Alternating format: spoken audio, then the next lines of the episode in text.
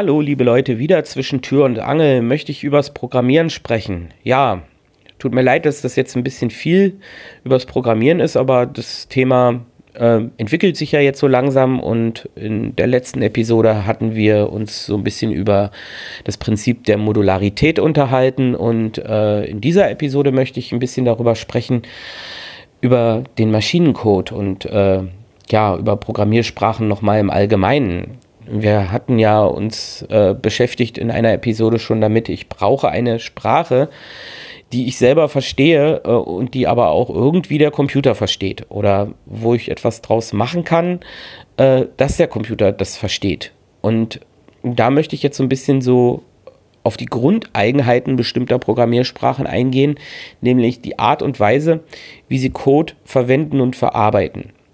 Ähm, da muss man so ein bisschen unterscheiden zwischen zwei Formen äh, der Programmiersprachen, die sogenannten Interpretersprachen und die sogenannten Compilersprachen. So, und da gehe ich jetzt auch genau mal einfach drauf ein.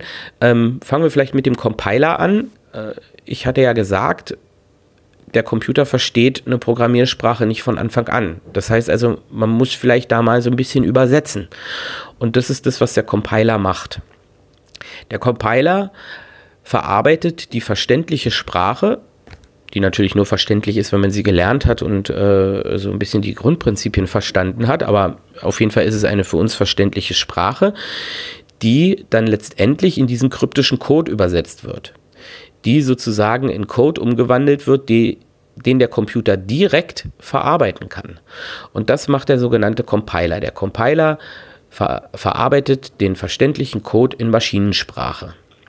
Und diese Maschinensprache kann der äh, Computer dann sozusagen verstehen und ausführen. Das hängt natürlich auch so ein bisschen äh, vom Betriebssystem ab und von der Hardware, die man in seinem Computer oder in seinen, seiner EDV-Technik oder im Smartphone oder wo auch immer drin hat. Das heißt also, eine Datei, die ich äh, beispielsweise für Windows kompiliere, die funktioniert nicht unter Linux oder auf dem Mac oder ja, oder auf dem iPhone oder auf Android sondern eben halt nur unter dem Betriebssystem, für das es kompiliert wurde.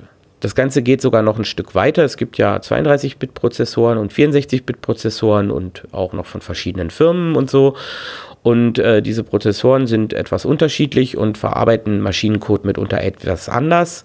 Und deswegen ähm, kann es da auch Unterschiede geben, dass zum Beispiel ein 64-Bit-Programm nicht auf einem 32-Bit-System bzw. Prozessor laufen kann. Und ähm, das ist sozusagen der Nachteil von diesen äh, sogenannten Compilersprachen, dass sie äh, an eine gewisse Plattform und Hardware gebunden sind. Das hat man äh, erkannt und äh, da hat man sich äh, wie folgt beholfen. Ja, man hat sogenannte Interpretersprachen entwickelt. Und zwar sind Interpretersprachen so gestaltet, dass dieser Code nicht direkt übersetzt wird, sondern dass ein Programm vorgeschaltet ist, das sozusagen den Code abarbeitet und dann erst in Maschinen lesbaren Code übersetzt. Also das wird nicht direkt übersetzt, sondern der Interpreter führt einfach die Programmiersprache aus, also den programmierten Code aus. Und somit haben wir einen ganz großen Vorteil. Und zwar ist es so, dass äh, wenn ich diesen Interpreter auf allen Systemen, die es so gibt, habe, dann kann ich den Code auch auf allen Systemen ausführen. Und das ist ein ganz großer Vorteil, den zum Beispiel ähm, bestimmte Programmiersprachen halt nutzen. Zum Beispiel PHP. PHP kann ich äh, auf jedem äh, Gerät wiedergeben, auf jedem Server, der eben halt diesen Interpreter für PHP hat. Und dadurch brauche ich nicht für jedes System ein neues Programm zu machen. Wie bei den Compilersprachen. Nur leider hat das Ganze auch so seinen Pferdefuß. Äh, Compilersprachen übersetzen äh, relativ performanten Code, bedeutet also, die Programme sind relativ schnell und flott. Da gibt es natürlich auch Unterschiede zwischen den verschiedenen Compilern, aber bei dem Interpreter-Code ist es halt so, der wird halt durch ein zusätzliches Programm halt ausgeführt und dadurch geht so ein bisschen Performance flöten. Und was auch noch ein ganz großer Nachteil ist, ähm, gerade in Zeiten, wo Copyright und ähm, so eine große Bedeutung haben, der Code ist lesbar für jeden.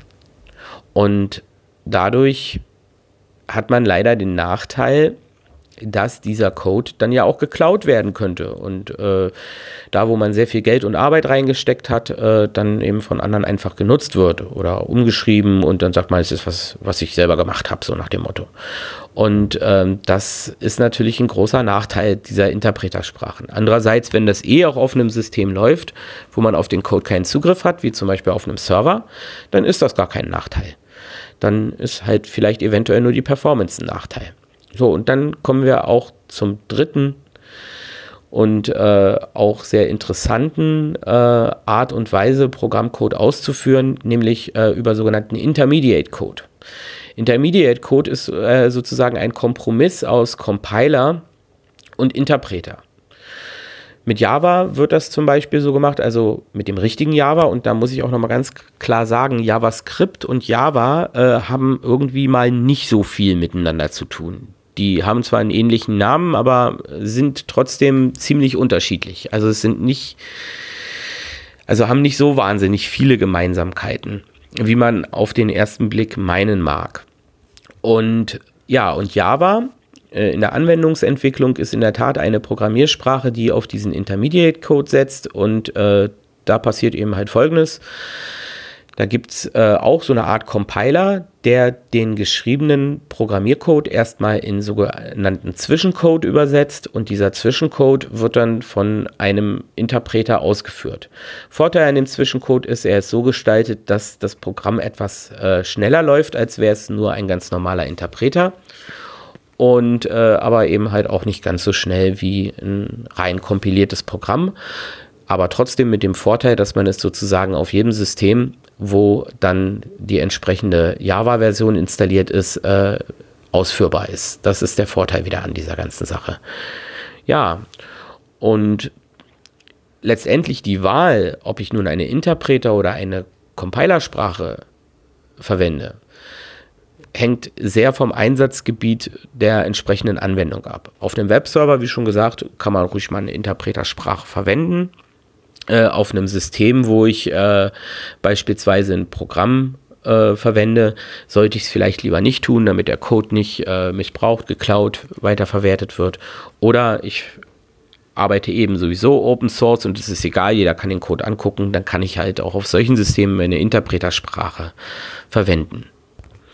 Ja, und wie das Ganze so ist zwischen Tür und Angel, soll es dafür heute auch schon mal gewesen sein. Ich hoffe, euch hat die Episode gefallen. Äh, lasst mir vielleicht ein bisschen Feedback da.